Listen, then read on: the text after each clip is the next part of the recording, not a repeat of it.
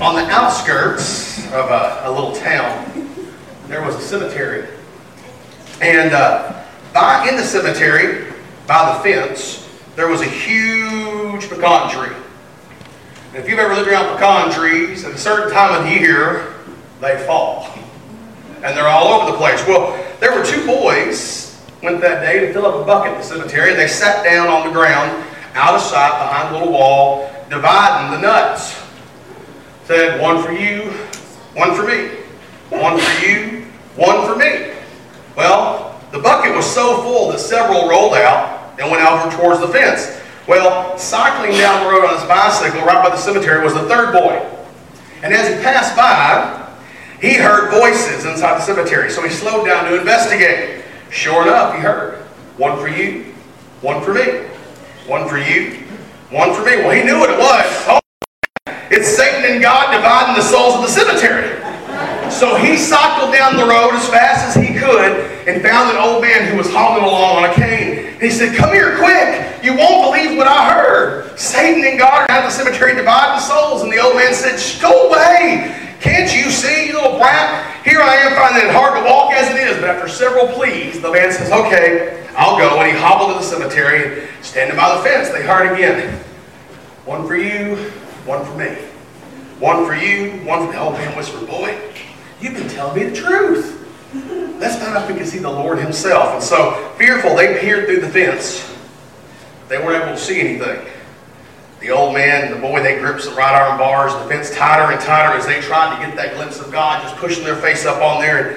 And at last they heard, one for you, one for me, and one last one for you. That's all. Now let's go get those nuts by the fence and we'll be done. They said that old guy made it back to town in five minutes for the boy on his bike.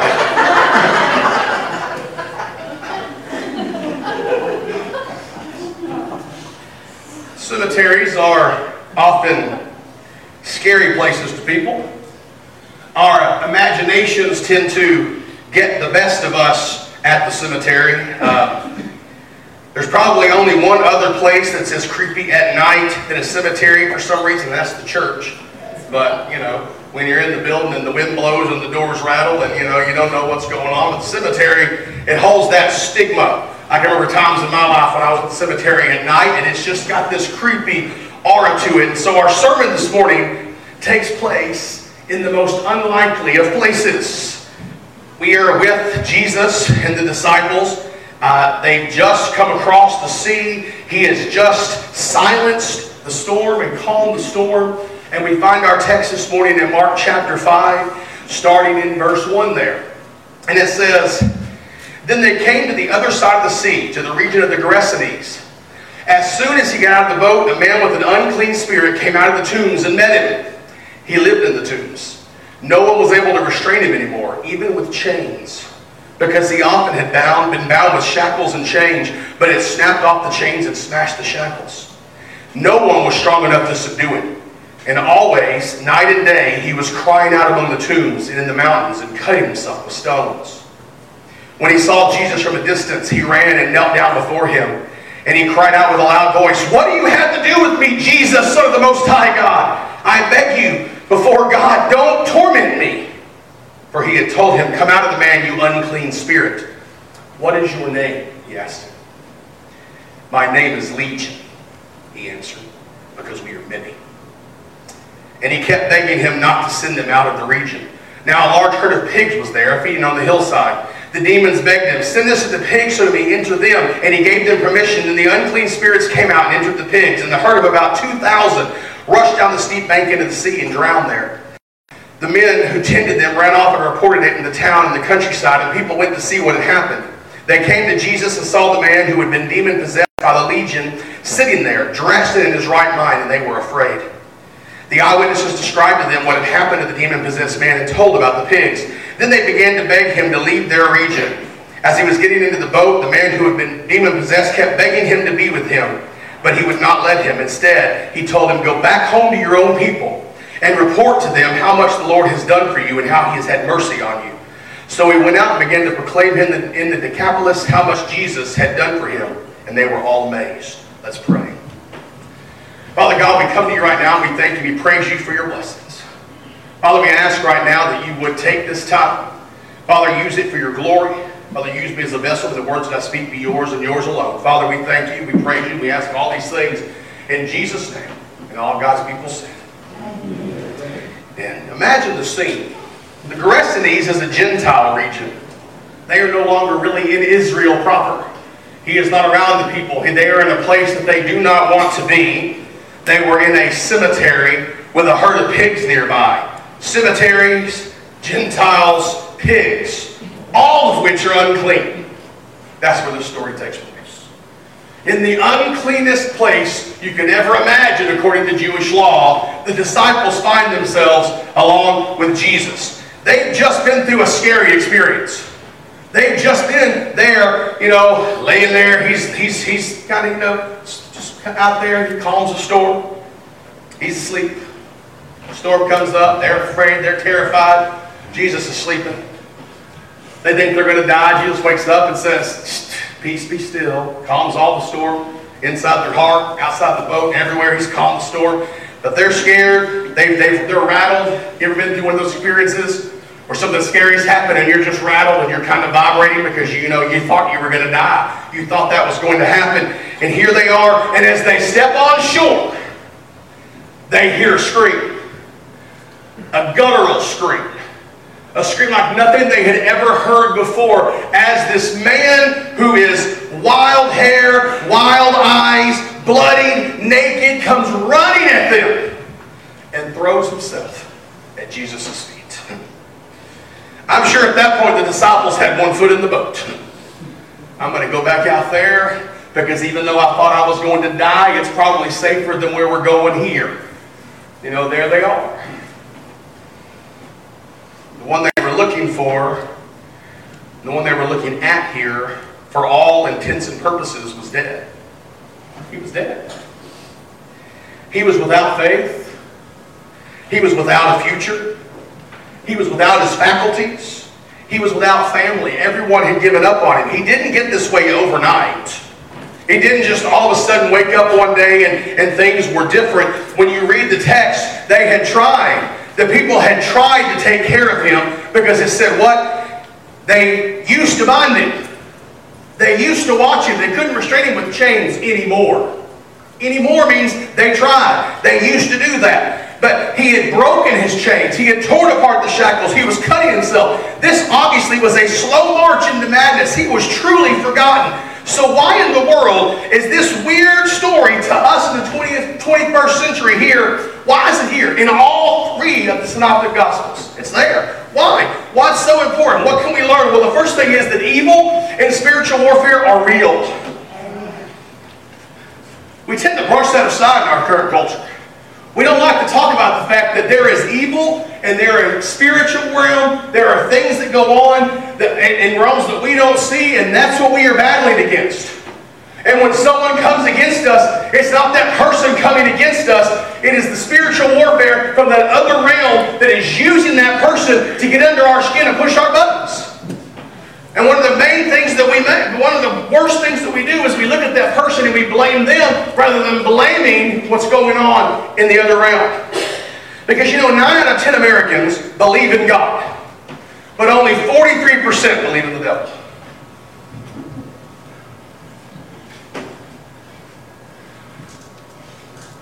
That boggles my mind. If I believe in God and I believe His Word, His Word tells me the devil is real. How can I believe in God yet I don't believe in the devil, the devil that He tells me is real?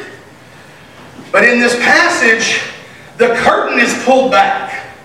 And we see a rare glimpse into a spiritual reality that we don't see often. In Jewish literature, there's lots of spiritual warfare.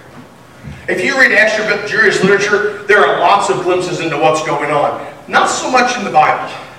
But that doesn't make it any less real. I find it interesting here, and I've always found it interesting in this Markan sandwich that he calms the wind.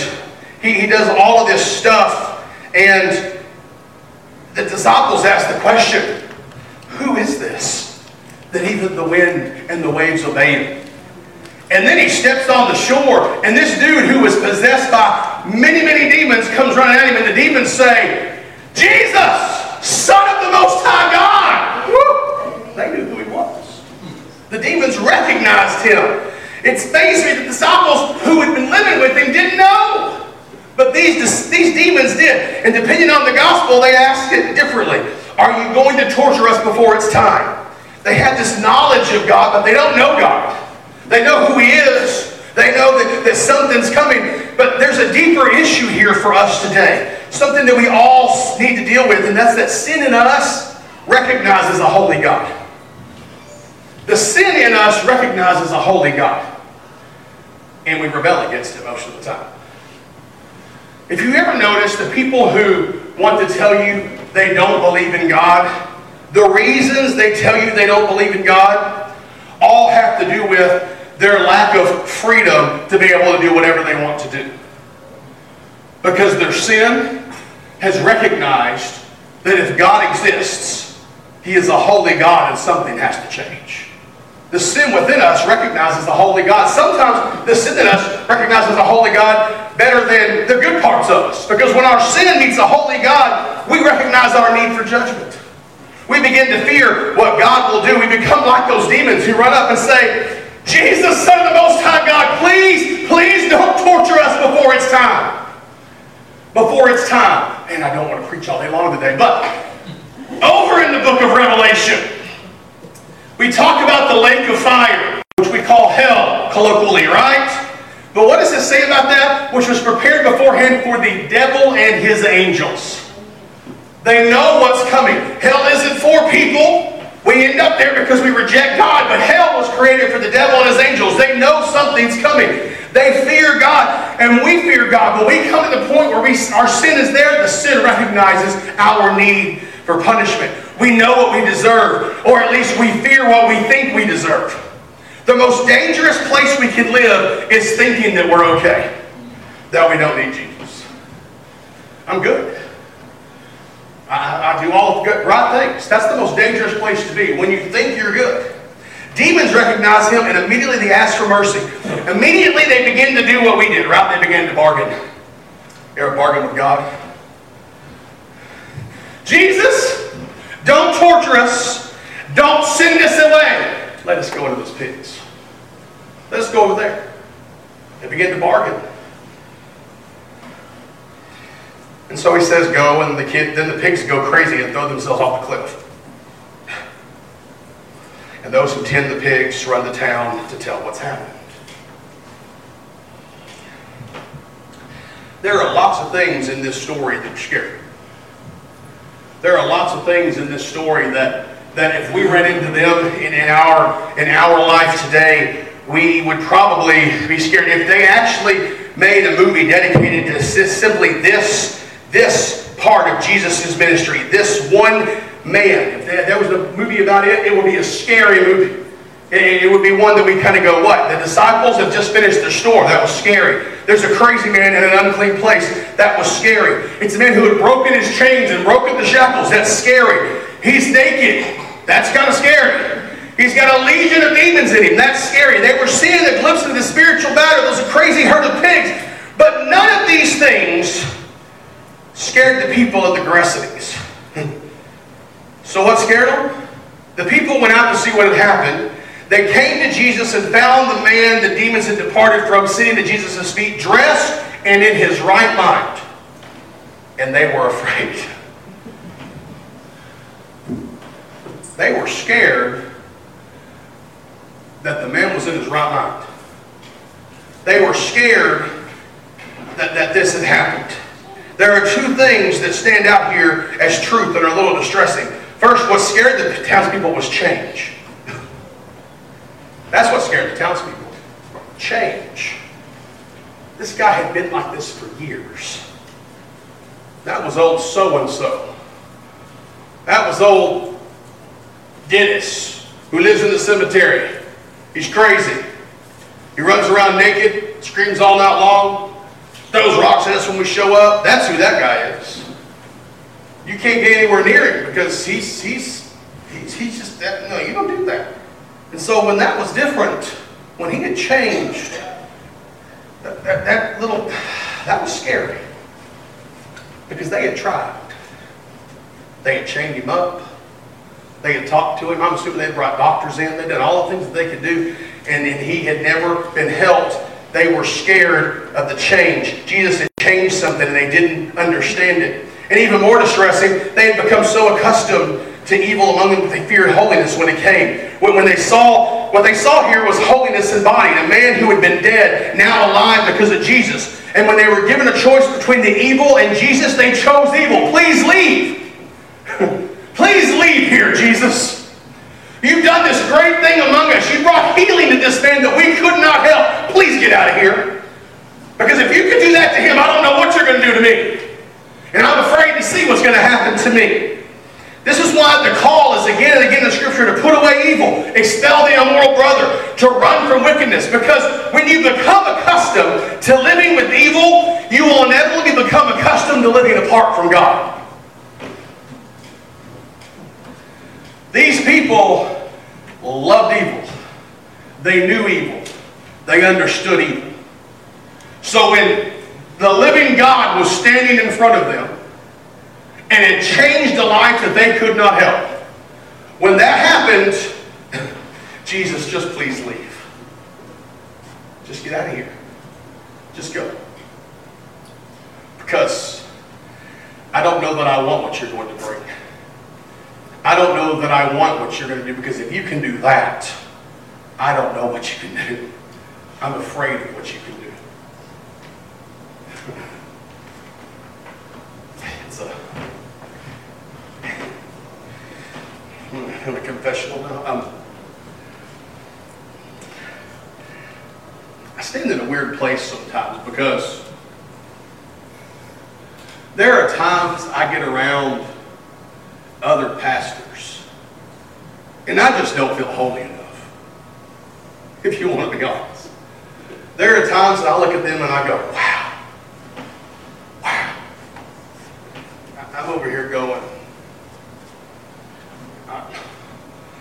digging on a septic tank. I'm not doing the things y'all are doing. That's not, you know, I don't. And, and there's a part of me that looks at some of the things that they do and I go, oh, am I ready for that? Am I ready to be there? Because I, I hear stories of people who have come back from, who have come back from missionary trips and have seen great miracles and great things done. And I go, oh, am I ready for that? So I, I don't want to. I don't want to come across as too heavy-handed on the people of the Gerasenes because they didn't have the Old Testament. They didn't have the law. They didn't have the prophets. They didn't have these things. They had Jesus who had just shown up out of the middle of nowhere and changed this man's life. And they went, I don't know that I'm ready for that. Please leave. It's so very easy to become accustomed to living with the evil in our world that we find ourselves living apart from God. It's so very easy to start saying, well, I won't make too big deal about uh, too big of a deal about that because it's going to hurt somebody's feelings. And so if I say that, I'm, I'm just not going to do it. But then we begin to let little things in. We begin to, to let little things happen. And, and it reminds me of, of the little boy at the, at the dam who it springs a leak and he puts a finger in it.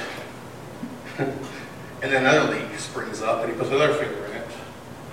Split and you know. You only have so many things that you can plug the holes with. Because when we start letting a little bit happen, when we start ignoring a little bit of stuff, a little bit of sin, a little bit of evil, God gets a little further away. Because guess where God won't be? in the midst of evil.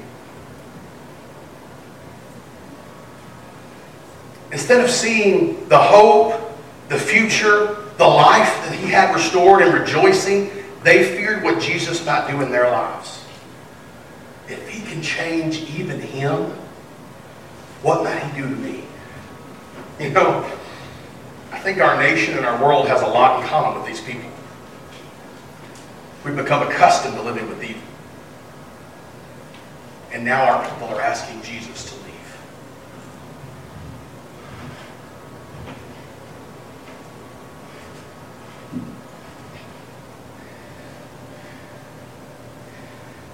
I'm not, I'm not trying to be political, I'm trying to be biblical.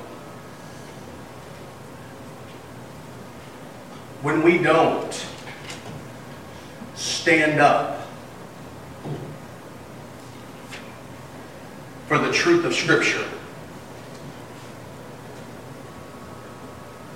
nobody is.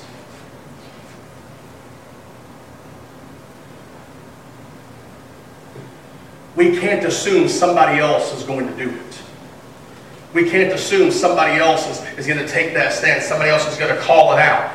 What somebody else is going to do it. I mean, that, that's the problem. Our nation is now to the point where we have people asking Jesus to leave. They're asking Jesus to leave everything. They don't want him in anything. I don't want him in my sporting events. I don't want him in my schools. I don't want him in my anywhere near the government. I don't want him anywhere. I want Jesus out. That's what, our, that's what our world is. That's what our nation is saying right now. That's where they are. You know, and honestly, here's the thing. I'm not saying we're supposed to be militant because being militant on the other side is just as bad as doing nothing. We're called to love our enemies.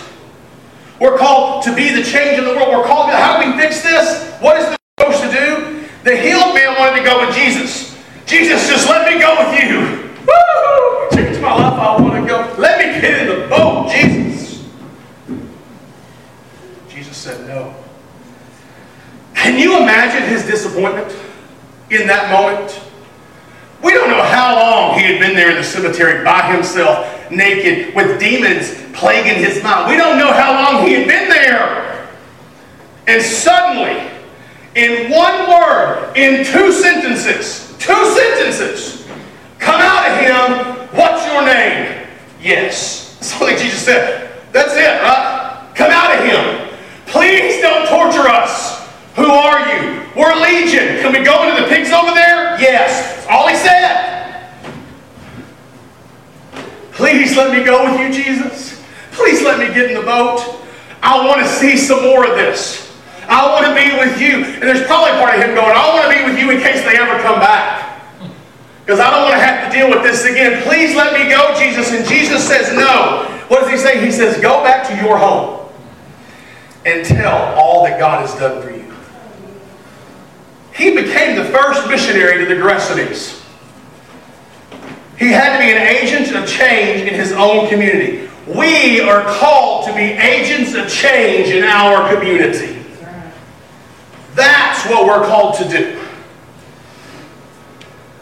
When God moves in our lives, we need to rejoice about it and tell people about it. Because what Jesus was telling this man was, if you go with me, they'll never know just how far you came. If you go with me, they'll never understand. Because all they saw was what was happening on the outside. All they saw was what was going on right here. They don't know about what was going on in here. They don't know about the struggle you've had in here. They don't know about all the things that have been going on in your life. You have to go back and tell them. Tell them what? You have to go back and tell them how much the Lord has done for you and how He had mercy on you. You got to go tell them. You got to share it with them. You got to make sure they know. You can't keep it quiet. The amazing thing to me about this is he's a Gentile. And Jesus says, Go and tell. If you read the Gospels much, which I hope you do, when Jesus heals somebody in Israel, what does he say? Don't tell anybody. Don't tell anybody. It's not yet time. but this guy, go and tell. Shout it from the rooftops. Tell everybody what is going on. Go. This was so important to Jesus that this man shared what he had done, that he told him to go when he was telling everybody else, shh, don't. Go and tell. That's what we're called to do. How do we reverse this trend in our world? By being the agents of change in our community. By being salt and light. By telling people what Jesus has done for us. And we don't hide the good from the bad. We don't, we don't hide the, the bad stuff so that they think, oh, everything's great. Because everybody knows that's a lie. If Jesus, if all you ever have is good things happen, people know you're lying. Either, the, either that or you're so much holier than they are. I mean, bad things happen. What makes the bad things okay is God's working through them. Is that God will make a way. And that God's taking care of it. That's what makes the bad things okay. And we got to share that. Is it ever going to be okay that we lost two babies along the way to have a job? No. It's never going to be okay. But God has used that. And God can use that. Is it ever going to be okay that, that, that I got sick and, and, and things? No, it's never going to be okay, but God can use that. Bad things happen. told you about my friend before. He's out in Virginia area, and he's planted a church two years ago, and he was told he had a year to live. he ain't dead yet. And he's using the tragedy each and every day to talk about the goodness of God.